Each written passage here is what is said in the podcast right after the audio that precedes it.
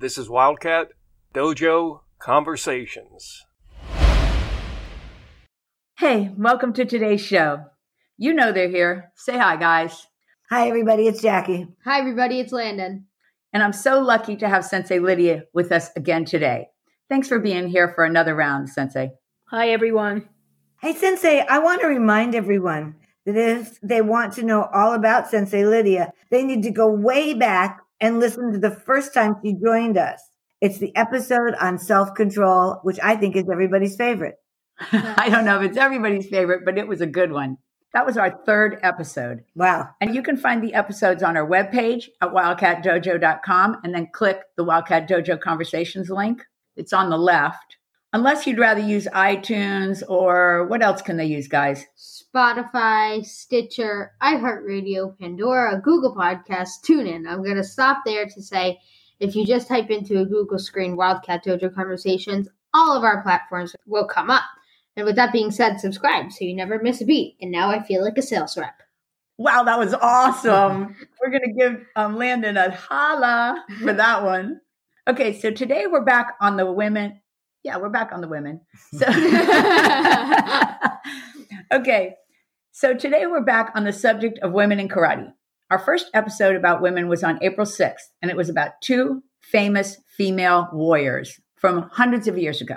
I will be going back to ancient times, but for now we're jumping to the late 1800s, early 1900s. Let's get started. In 1914, a woman named Nobutaki Yaiko wrote text in Japanese called Self Defense for Women, and we're going to tell you about it. By the way, we took all this information from a site called livescience.com. So get me going here, Sensei Lydia. Well, how about this one? She wrote it under the pen name Nohata Showa. And I'm going to add a little tidbit because that's pretty cool that it was translated by Eric Shahan. And the article said that they were not able to find more information about the author or the organization she started. It's really kind of strange, but getting back to what we saw about the book, it describes a group of Japanese women who banded together to form the Women's Self Defense League. Some of the techniques they showed in the book included throws, ways to break the grip of attackers, and even a way to strangle someone with that Mm, leg makes sense. stranglehold on the abdomen. Mm. That part was cool because they showed the pictures, and the leg grab around the abdomen looked a lot like an MMA hold. Pretty Wow. neat, right? Oh, absolutely. That's that's always fun to watch. And I didn't know that MMA stood for mixed martial arts. Oh, so you Oh, learned yeah. something new when you looked my- it up. Okay, so what else did they have on this subject, Landon? Okay, so this is pretty neat. The book even has a detailed chart that shows where you should hit the attacker, which we can also call his vulnerable spots. And we spoke about that before in Women's Self Defense. We speak about it all the time. I mean, this stuff is truly ageless, Yes, it is. right? And it's important to know. it does speak to the fact that this has never gone away. This is something that's been going on and it's going to go on as long as people live on the planet. That's right. Sad. Absolutely. Absolutely. Did you see this quote from the book? Kyosho are points on the body that can cause damage if struck hard, or they can be used to resuscitate a person. If you violently strike any of the kyosho, it can render a person unconscious or even stop their breath. Good and proper people would do well to learn these points. And just as an aside to this, those points were on my Shodan test from Sensei Peg. We had to put them on the body, on a, a blank body. And for Hmm. all of you who don't know, Sensei Peg was the lady who built our black belt tests for ooh, a good 20, 30 years. At least. All right. Uh, more from the book. It took some thoughts from jujitsu because it showed how to use leverage rather than strength to free yourself. Hey, even defend yourself. We totally use that technology in classes today. We totally do. Yes. Yeah. She also takes aim at Japan's politicians who, she said, were ignoring the problem. And here's another quote from the same book. A resolute solution to men's debauchery continues to elude us. Those are depressing. Wow. Well, there's no happy face I mean, I- next to those. I don't have a joke for that one. No. I don't think there's a joke with any sentence that has debauchery in it. Really? Okay, unfortunately, and I'm saying this very sadly, this is our last fact, but it's a great one, and I wish we had some more, but here we go. The league trained women and also gave out awards to women who successfully stopped an assault. So, it's an interesting award and a great award. That is an interesting award to me. I'm curious who the board of judges were. no, I'm really thinking about it. Is it just what happens when they go back to class and they're training? See, that's what I see it Ah. as. That makes sense. Oh. yeah. Yeah. like you're, you're more recognized. Well, at least it's another thing that is still going on today. The fact that women are defending themselves, that is. A good thing. We're always trying to empower women, men, and kids, all of us. Us, all of us. You know, the key is to go through life with a nice, confident air and not be a bully in the process. Us. Us. It's important for everyone and uh, necessary in today's world. And according to this in all worlds before this. Anyway, we're moving on to our next book, and I'm excited about this one because I was lucky enough to actually talk to the author. Her name is Dr. Wendy Rouse. And in 2017, she published a book called Her Own Hero about the rise of the women's self defense movement in the early 1900s here in America. Okay, let's start with some information about Dr. Rouse. Her karate background is Shotokan, so she especially liked our episode on Funakoshi. which she told me, Makes us feel so good. I like it. right? Yes. And she's trained in a couple of other styles in adulthood, just trying to broaden her martial arts base.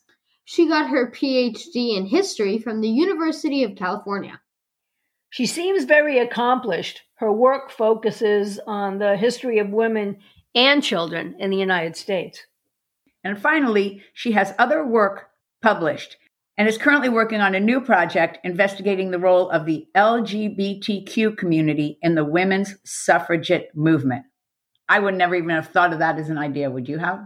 No. No, I, I It's a would great not. idea, though. Just saying all that stuff made my brain tired, you know? yes. Okay, let's run that interview. Now, when you guys listened to that interview, the microphone on Dr. Rouse's end was not a high quality microphone, so some of the words drop a little bit. Have forgiving ears when you Nice. listen because the content is totally worth it. She was wonderful. I'm with Wendy Rouse, the author of Her Own Hero, and I'm so excited to be here with you. So, welcome. Thank you. I'm excited to be here with you. I've been training martial arts since I was 10. So I love talking about it and I love thinking about the history of it now. Whenever anyone's willing to talk, I'm willing to talk about it. That is so exciting. I watched your video that you did on the book and then some self defense moves. And I was so pleased to see that we are almost exactly the same when we talk about ways to hit people back because it's a pretty simple process. The hard part is actually doing it, isn't it? Yes, exactly. Isn't that exciting when you look at the old photos and the old videos that they, they're doing the same technique? Oh, I loved it. So I want to start at the beginning and say, what got you into the idea? Is it because you were training? No, ironically, that was not the idea. I had trained in martial arts since I was 10. I studied Shotokan karate when I was a kid, and I, I trained in that all the way up to the end of high school. And then I started training in Uechi-ryu, which was an Okinawan system, in college. And at the same time, I was studying history. Uh, my bachelor's degree was in history. I still got my PhD in history, and I never combined those two topics. So what happened was I was going through some old newspapers that were part of my dissertation project, which was on immigration history.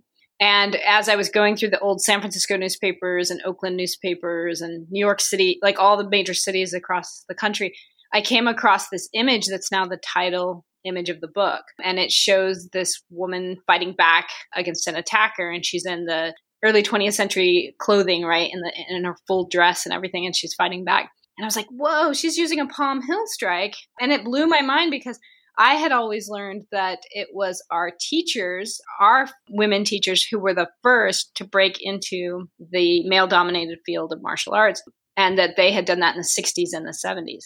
So to see something that was 100 years old uh, really surprised me to see a woman training in martial arts 100 years ago really blew my mind so that made me want to dive into it more so i started to kind of do it as a side project and it developed into a book And a really, really good book. What was your favorite part of the book?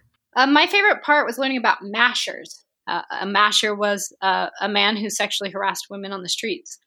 Can I interrupt? Do Yeah. you love the language? I do, and I think the Smash the Masher campaign was was funny. Um, because we really don't have a term for that today, right? It still happens. Women get sexually harassed on the street, and we just call it street harassment, but we don't have a term for a person who does that. And their term was Masher. So that was my favorite part to research. Uh, it was really interesting the way that they talked about in the newspapers what was happening, that they highlighted the fact that women were feeling harassed on the streets and they drew attention to the issue. And it was mostly women themselves that were drawing attention to this by writing into advice columnists and talking about the problem. And really, it was like the hashtag Me Too movement of the early 20th century. That's so true. That's just what I thought when I was reading about it. It isn't new, it's the same problem. Exactly. They face the same backlash, some of the same arguments that we see today, which is unfortunate that that hasn't gone away. And women responded by saying we can defend ourselves and joining self defense classes. So this kind of surprised the boxing instructors and the jujitsu instructors when these women started showing up and asking for private lessons. They realized that there was this demand for essentially what we would call self defense classes today.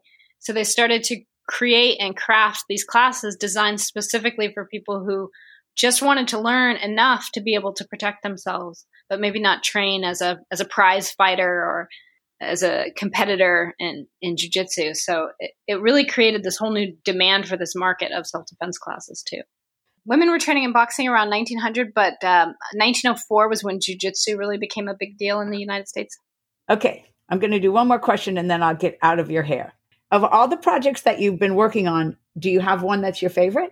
No, I love them all for different reasons. Um, I think the her own hero book was an important book for me to write because it felt like it was kind of summing up my experiences as a martial artist by con- contextualizing it. Because sometimes we see ourselves as an individual in an individual time studying and training in martial arts, and we forget to think about that we belong to a larger history of this and to think about where we fit in that as well is really important.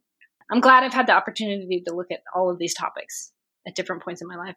Well, I'm glad you got to look at the one topic because when I found the research, I was like, this is amazing. Thank you so much for taking your time out. Yes, thank you. Yikes, we're going to have trouble following that. I told you it was wonderful. Thanks again to Dr. Wendy Rouse for her time and her expertise. Okay, let's get down to our view on this book with a round robin of some of our favorite snippets. Who's going first? I think I'm going to go first um, because it's probably smart to reiterate what the book is about. The book discusses the popularity of women learning boxing skills to defend themselves from mashers in the early 1900s. You just can't say that word enough, mashers. I love that word. And I'm still loving the Smash the Masher campaign that she mentioned. I'm just loving it. I think we should bring it back. Yes. Well, I think it's a great definition to use for people who attack you on the street. Like next time I teach self defense, I'm going to call it Smash the Masher. I wonder if they'll get mad at me and see what happens. Is it smash the masher or mash the masher? it's Smash the Masher. okay. okay, move me on here.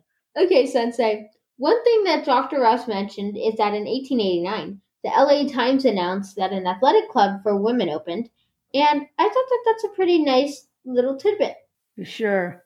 Dr. Rouse in the book also cites a story of a lady um, named Blanche Bates defending herself in uh, 1901. Bates was quoted as saying that a woman ought to know where to use her fist on an attacker, where it will do the most good. I think we all know where that is. It was a YouTube moment. I'm loving the story about Blanche Bates. She also mentions in the book that the movement had the support of officials throughout the country, from police chiefs to mayors. That's right. And that support initiated more support of women having control over their own bodies and the right to defend it. And another piece of interesting investigation is that in 1906, a woman named Virginia Drox set out to form a jujitsu club in Los Angeles after seeing them all around New York. That is a great one.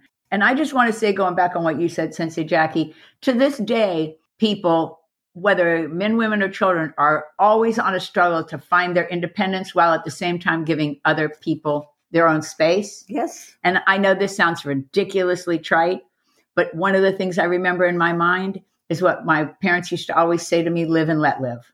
Mm. And that is exactly it. So, you know, next to the golden rule, Exactly. it's right up there. Maybe we should do an episode on that book, Everything I Need to Know I Learned in Kindergarten, which I love that book I and I've read too. it two or three times. And basically, that's what he says.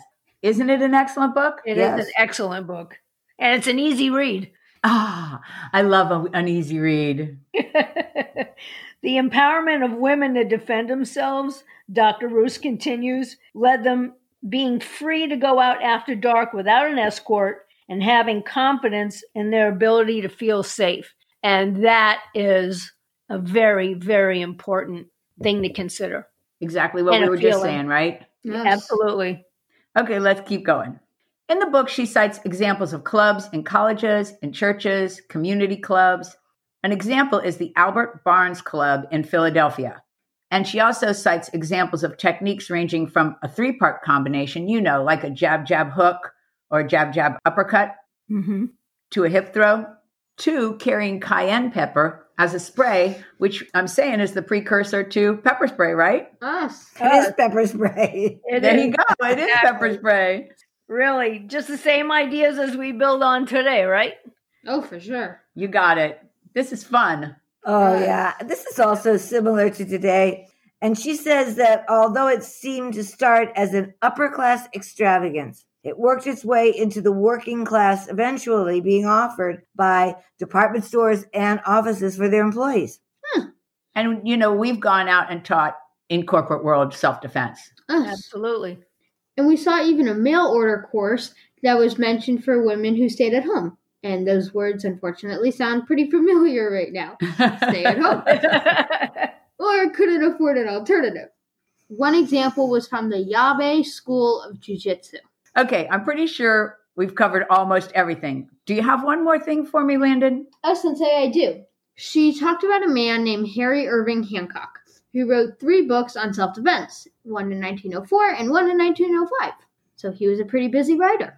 Kind of like today, they were intended to empower men, women, and children, which we talked about in the beginning all people. Yeah, and I like the inclusiveness of all people. Oh, I do too. I think we should mention that if people would like to get Dr. Rouse's book, it's available. Just type her own hero into a search screen and it will come up in all the usual places like Amazon and uh, Goodreads, Google Books, Right. it's all over the place. Also, this is a good time to say that if you want to look at Master Collegian's self defense book or my self defense book, they're also both on Amazon.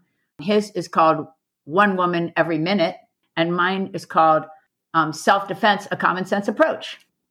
I didn't, I didn't know that he had that book. Uh-huh. It's out there on Amazon. I've never heard of it before. Yes. Both excellent books.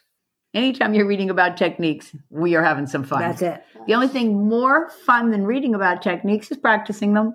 Oh, Oh, yeah. yeah, we're practicing them. No on argument there. well, I hope we had a few laughs already because what we're about to say is not a laugher, is it, Sensei Lydia? No, it isn't. Here's a quote from a site called um, Women of Karate International Okinawan Goju-Ryu Karate. It may be a harsh sounding reality, but on the western side of the globe, a woman's role was basically playing out the same way. According to all historical records available today, Chojun Miyagi Sensei, who was the founder of Goju-Ryu Karateka, did have female children, but none of them were ever taught or permitted to train. Mm, Right? now we have a need for a Chojun Miyagi episode. I think we really do. But that did get us to thinking about how Master Collegian, he liked to empower women, Yes, he did. Yes, he did. especially in his years of mastery. He really liked to teach and train and promote women defending themselves and women being confident. And that caused Sensei Jackie to look back through a list of black belts for me. And approximately a third of the people on that list who received black belts under Master Collegian or one of his black belts were women. I was just gonna say we have a very diverse style, very diverse. Yeah, and Which goes to the uh, the late 1970s in Black Belt magazine, they published an article called The Female Martial Artist A New Awakening. And this is really fun for a couple of reasons. First of all, it wasn't new then, just like it isn't new now. and this is where we're going to pick up with things women were doing in the late 1900s. So stay tuned. Ooh, you left them with a cliffhanger. okay, that's it. We've Whew. covered those two books. That was one information fulfilled episode. Absolutely. I want to thank everybody for tuning in. I would like to remind you to like us, review us, subscribe, and follow us anywhere you can or want to. We're at Wildcat Dojo all over the web, and the podcast is, of course, you know, called Wildcat Dojo Conversations. Should we do honor athletics? Honor Athletics, of course.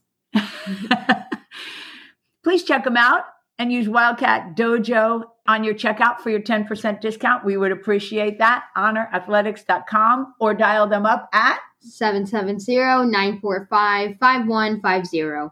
With that, it's time to say goodbye. Sensei Lydia, you know how much I love having you on the show. It was wonderful. Oh, thank you so much for the invitation. My pleasure. A lot of fun. And with that, we're over and out. Whew. Bye, everybody. Good night, everyone. I'm signing out. Thanks for being here. Hope you join us again next week on Wildcat Dojo Conversations.